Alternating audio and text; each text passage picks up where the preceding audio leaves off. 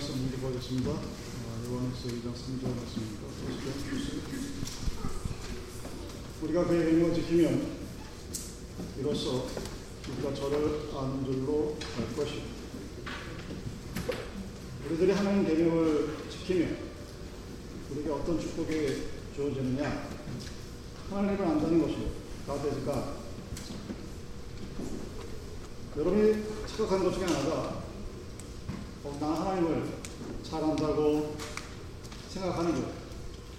현실은 하나님이 누구인지 잘 모르는데 나는 나 스스로는 여러분 스스로는 이 정도면 하나님을 잘 안다고 스스로 믿고 생각하는 데 있습니다.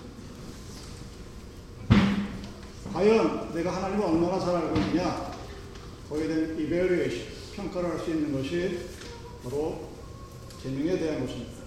그 계명을 지키는 자냐 그렇지 않은 자냐 그 이야기죠.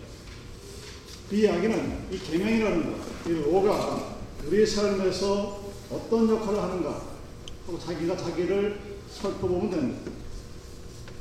그랬을 때 하나님을 아는 지식 그리고 하나님과 나와의 삶의 관계가 우리에게 주시는 성령의 은혜가 무엇인지를 분명히 알 수 있게 합니다.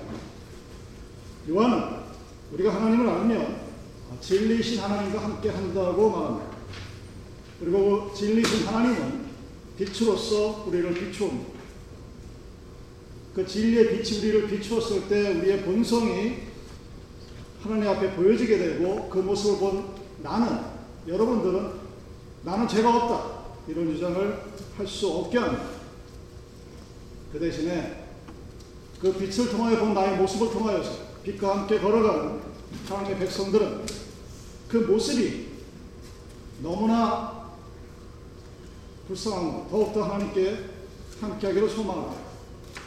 그리고 그 소망이 우리에게 주어진 현실의 여러 가지 삶의 어려움과 고난 가운데서 하나님의 영광이 나타나게 하는 파워로 우리에게 주어지는 것입니다.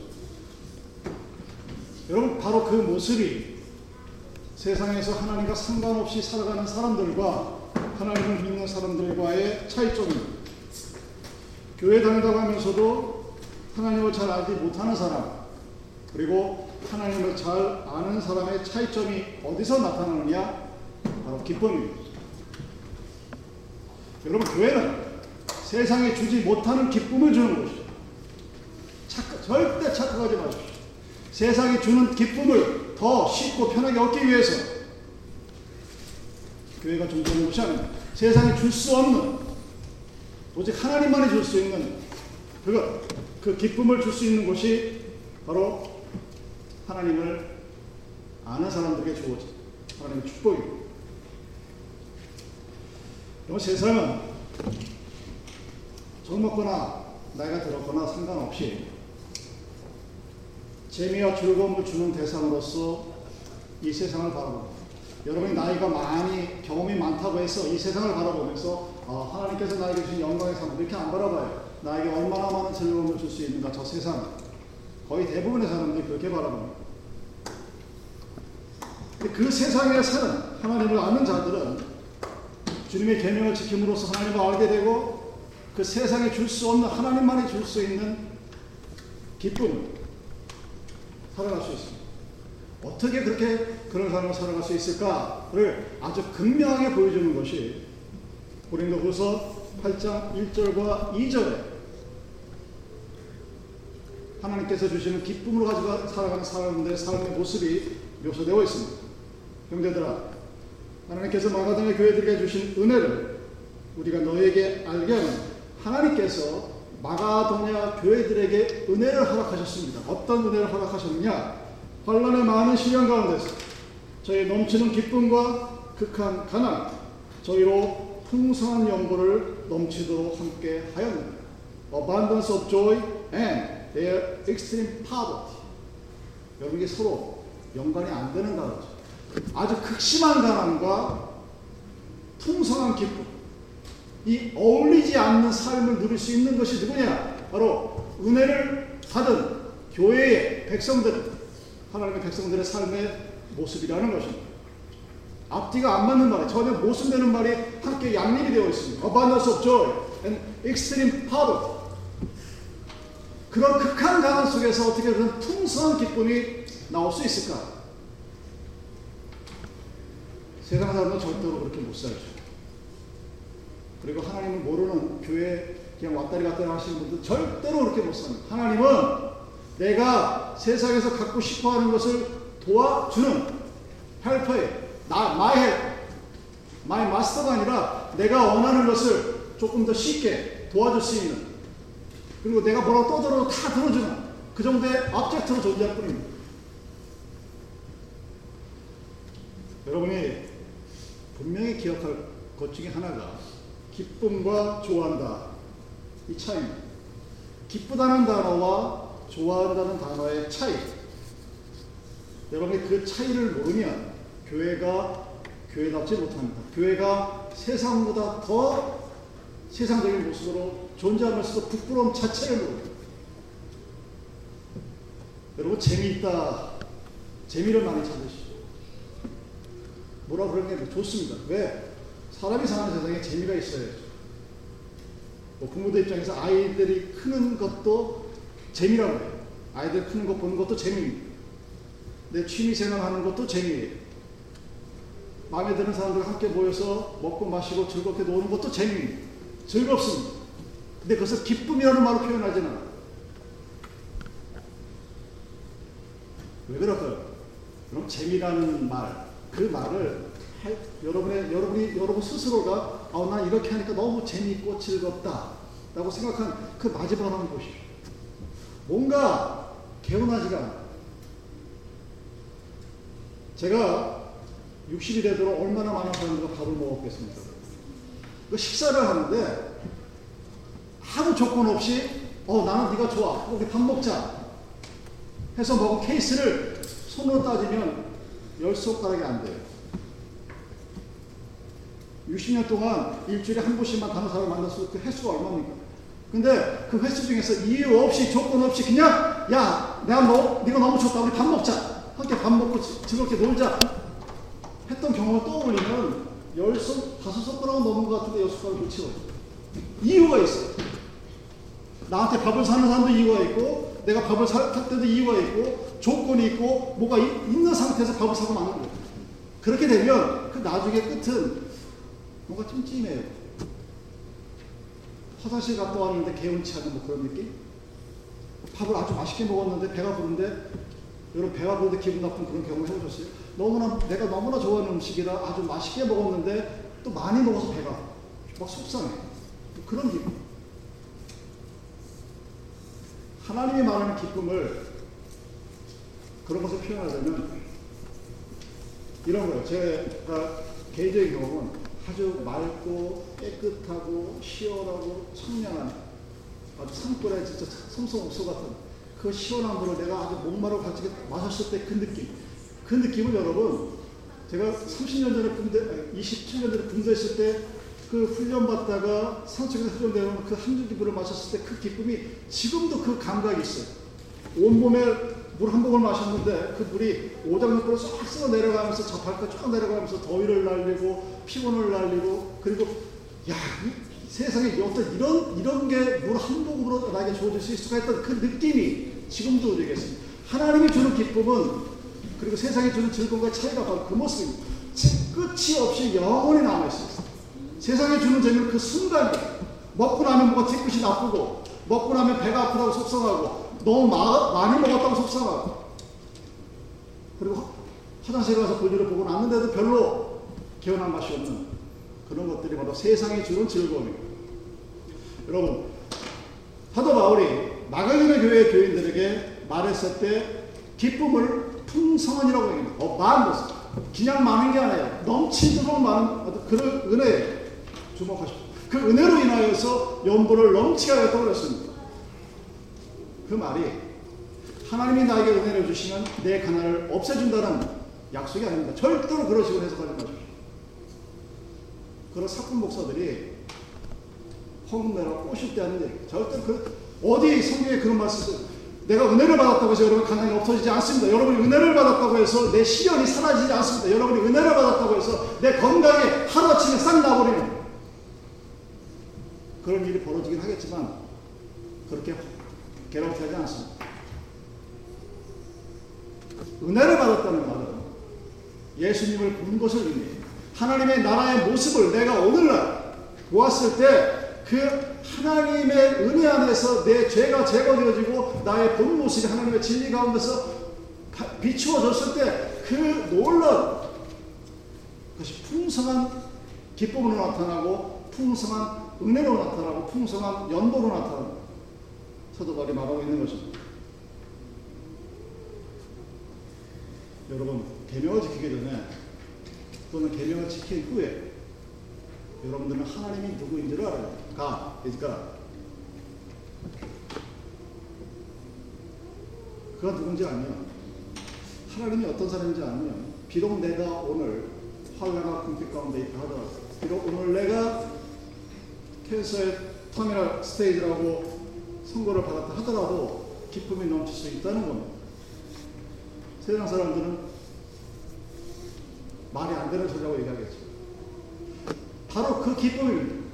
세상에서 세상의 것을 가지고 줄 수 없는데 세상의 가장 비참한 상태랄지라도 그 상태에서 하나님을 바라보고 기쁠 수 있는 것. 그것은 오직 하나님만이 줄 수 있는 하나님 나라가 갖고 있는 놀라운 실체라는 사실입니다. 여러분은 기뻐하라는 말을 들으면 기독교인이 별로 생각보다 안 좋아요. 여러분 기독교인이라 그랬을 때 여러분 첫 머리에 떠오르는 단어들 한번 생각해 보십시오. 고난. 난 누군가를 위해서 고난해. 예수님을 바라보면서 희생을 생각합니다. 나는 희생해. 절제하고 순종하고.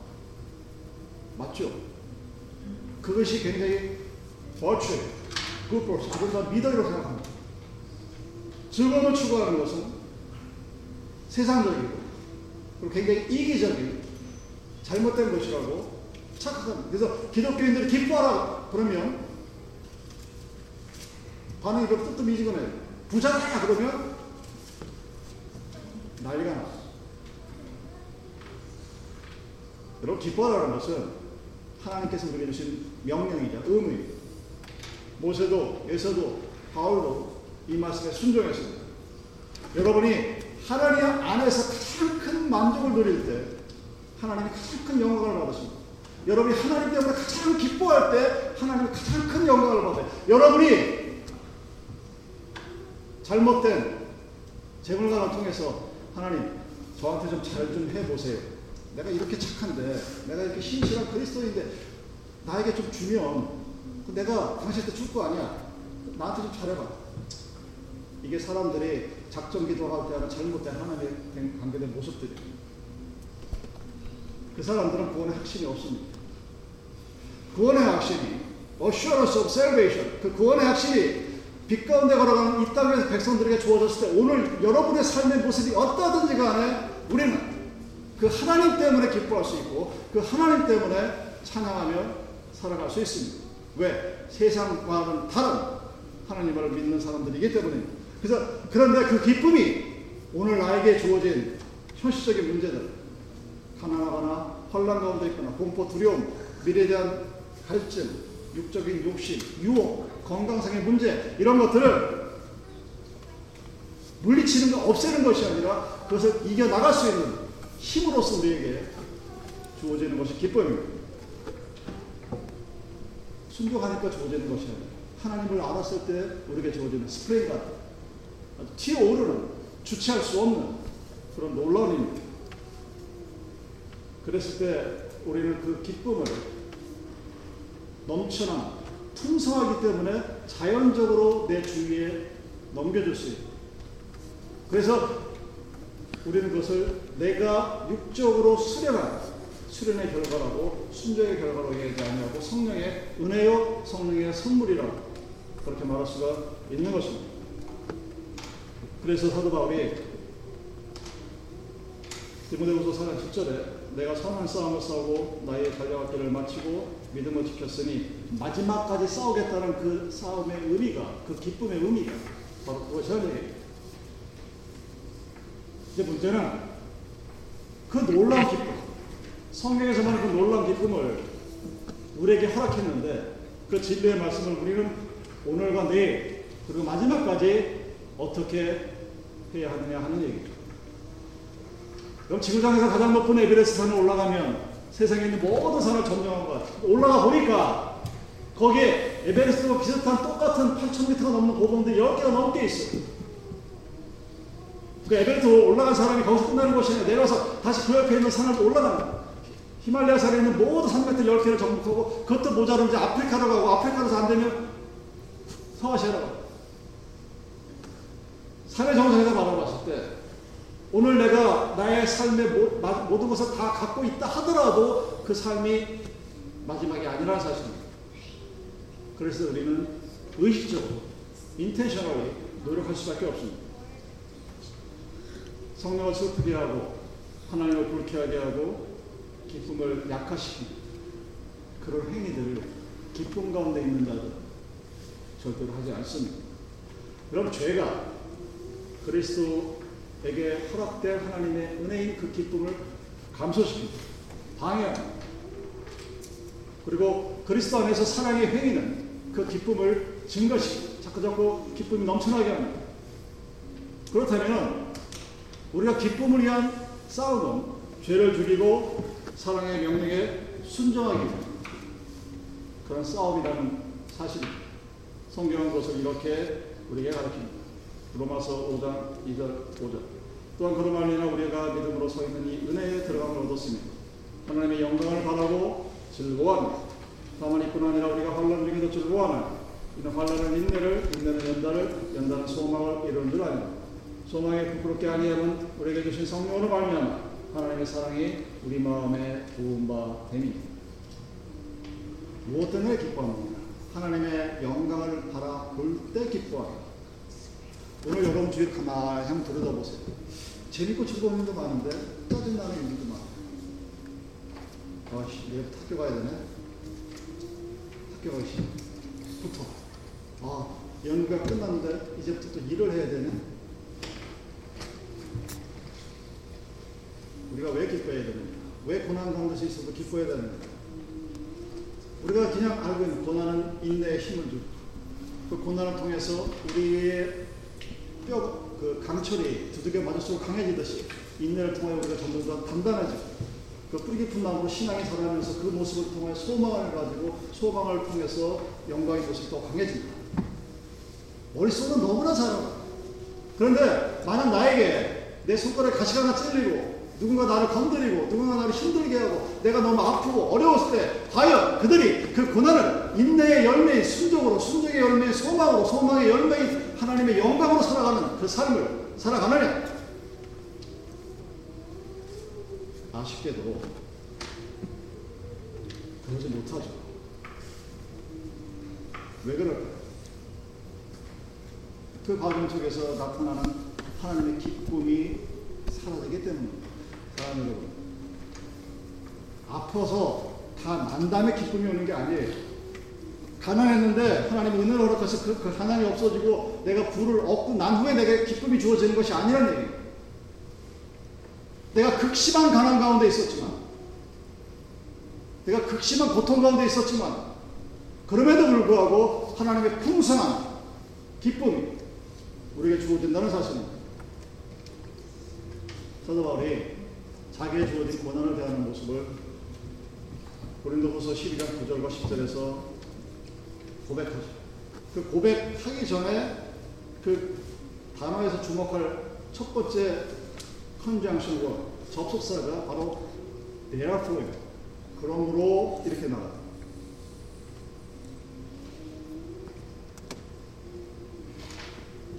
My power is made perfect in weakness. My grace is sufficient for you. 은혜가 내게 족하고 내가 약함으로 더 강해진다.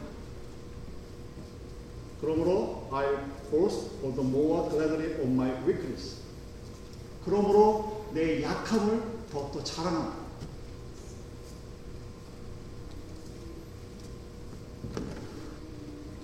은혜는 은혜가 주어진 사람과 하나님을 아는 사람과 계명을 지키고 순종하고 기쁨이 주어진 사람은 세상에서 갖고 있는 것들을 있음으로 해서 그 모든 것들이 차오가 되지 않습니다. 돈이 많을 수도 있고 없을 수도 있어요. 건강할 수도 있고 그렇지 않을 수도 있고 많이 배울 수도 있고 많이 배우지 못할 수도 있습니다. 그런데 하나님의 은혜가 우리들에게 넘쳐서 내가 어떤 상황 가운데 있더라도 나에게 풍성한 기쁨이 넘친 자들 하나님께 영광을 돌리는 삶을 살아갑니다. 비록 그것이 가난을 할지라도 그 비록 그것이 내 몸의 결함이라 할지라도 내 몸의 약함이라 할지라도 그 약함 때문에 나는 하나님 앞에서 더욱더 풍성한 은혜를 허락하게 되고 더욱더 세상보다 하나님의 위인 그 능력을 바라고 하나님이 누구인지를 더욱더 알아가기 때문에 부자가 할 수 없는 바보의 가르침처럼 자기의 전 재산을 다 바쳐도 아깝지 않은 그런 삶을 하나님을 아는 사람들은 살아갈 수 있어요. 하나님을 모르는 사람들은 받은 만큼만 내요. 그리고 그 받은 만큼 낸 것을 가지고 자기의 파워를 내고요. 제가 가끔가다 그 어느 장면을 생각하면 뭐 돈이 많으니까 할 수 있겠지 하는 생각도 가끔가다 들어요. 자기 혼자서 교회 현금의 80%를 낸다고 자기 입으로 얘기하니까 얼마나 힘들겠어. 그 낸 만큼 그런데 사람 대접을 안 해줘? 화가 나는 거야. 그 내가 하나님보다 내가 주는 게 내가 교회에서 쓰는 경우에 80% 나오고 다 내잖아. 따지면 다 자기가 내. 그때는 그 사람 참 불쌍했어요. 지금도 불쌍해. 안 됐어. 정말 안 돼. 왜 안 되냐면은, 뭐, 진짜 하나님은 그렇게 됐을 때 그 어떤 화가 끼칠지를 참 모르는 거야. 안 됐는데, 이런 생각에, 우리 교회도 만약에 어떤 사람이 그 정도의 불을 가지고, 그 정도의 헌금을 내면서 하면, 그 친구보다 좀 달래나, 아니면 안 할래나, 하면 생각하면, 이게 답이 안 나와. 그럴 것 같기도 하고, 그럴 것 같기도 한데, 인간의 감정은 그렇게 악하기 때문에 하나님을 알지 못하면 나갈 수밖에 없어. 그분이 하나님을 알았다면 더욱더 감사했을 겁니다. 마게다니 교회에게 하나님의 은혜를 허락하셨고 그들은 극한 가난과 궁핍 속에서도 풍성한 기쁨과 사랑과 은혜를 넘치는 그 모습을 주었다고 하셨어요. 바로 그것이 하나님께서 주시는 거예요. 그런 그들은 어떻게 살아가느냐? 그런 사도들이 베드로와 요한이 공회에서 협박을 합니다. 협박이 요즘 간단해. 예수에 대해서 말하지 마라. Don't tell about Jesus. 그냥 복을 준다고 얘기하지 예수가 복을 준다고 얘기하지 말라고 그랬어. 안 그러면 너 감옥에 가다 놓고 두둑에 패고 온갖 어려운 일을 다 시킬 거라고 얘기해요.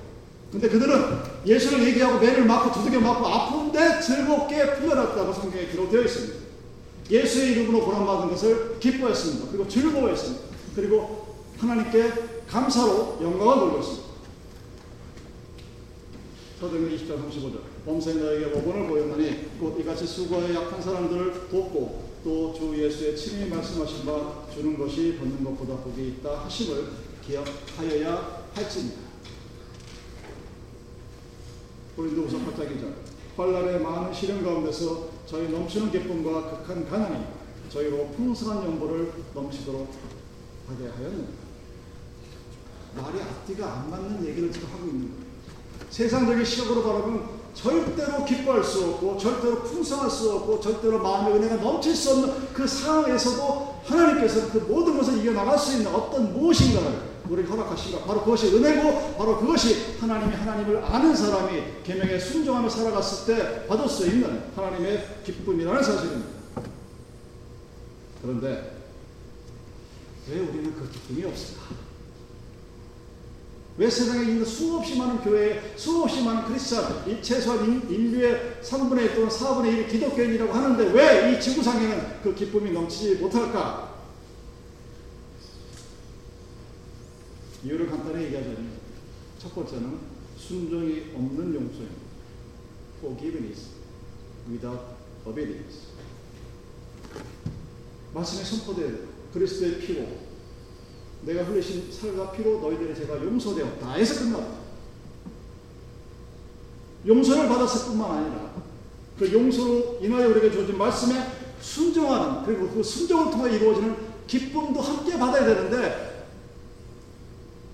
너희 제가 용서되었다라는 말을 선포가 거기서 딱 끝나버립니다. 현대 복음제 교회 그리고 교인들 거기에 정확히 만족하는. 내 제가 용서받았고 저번 주 내가 잘못했는데 오늘 내가 교회 나와서 회개하고 용서받았기 때문에 나는 행복한 마음으로 돌아갑니다. 근데 그 과정에 말씀에 대한 순종, 어베디언스는 사라져버려요. 그러니 기쁨이 주어질 수가 없게 됩니다. 두 번째 이유. 말씀에 대한 순종이 불가능하게 되죠. 그리고 내가 그렇게 믿음을 고백하는 것으로 충분하다고 대중들이, 오디언스들이 믿습니다. 그리고 하, 이거는 사람이 할 수 있는 일이 아니야 라고 스스로를 위로합니다. 계명을 순종하는 것은 그리스도만이 하나님의 아들이시와 이 땅에 육신으로 오신 그리스도만이 가능한 그래서 그는 죄를 위해서 죽을 수 있고 남을 용서할 수 있지만 그리고 내가 순종하지 못한다 하더라도 그것까지 감당하기 위해서 돌아가셨다고 믿는 여러분들의 착각입니다. 그래서 굳이 순종하지 않아도 나는 이미 충분히 은혜 받았고 나는 충분히 용서받았고 나는 충분히 하나님께 사랑받았다고 생각을 합니다. 그래서 성경에 나타나는 사도들의 순종의 모습, 고난을 이겨나가는 그 박해의 모습들을 그냥 아 그거는 대학 아포스 그들은 사도들이었으니까 나는 세이프 세이프란 말이 성도인데 여러분 성도가 되게 무시무시한 말인데 그냥 뭐냐? 아 직부럽은 난 성도니까. 하고 스스로를 아니야. 스스로를 위로해. 그 스스로 그 위로와 이해 가운데 넘어가서 자기 스스로 굉장히 아름다운 삶을 살아가는 것으로 착각합니다. 현실의 고난과 고통이 자기에 닥쳐오기 전까지는 여러분 극심한 가난 가운데서 여러분이 풍성한 연보를 낼 수 있는 그 기쁨이 과연 어디서 올까? 근데 사람들은 그러한 경우의 수를 생각하기가 싫어합니다. 그것은 내가 원하는 하나님의 나라가 아니에요. 내가 원하는 하나님의 나라는 세상에 것을 다 가지고 있고 그 중에 10분의 1만 하나님께 드려도 충분히 믿음, 믿음이 좋다고 칭찬받는 그것이 하나님을 모르는 사람들이 그리고 있는 하나님의 세계의 모습입니다. 여러분, 그 잘못된 가르침의 유혹에 넘어가지 마시기 바랍니다. 하나님을 아는 것, 가드가 하나님이 하나님이라는 것을 아는 것, 그것은 여러분들이 우리에게 허락하신 하나님의 말씀에 온전히 순종할 때 가능한 일. 그리고 그 순종이 여러분의 삶에서 이루어졌을 때 하나님이 우리에게 주시는 그 놀라운 풍성한 세상에 줄 수 없는 하나님만이 줄수 있는 그 기쁨을 여러분들이 선물 매일매일 받으며 살아갈 수 있을 것입니다. 기도하시겠습니다.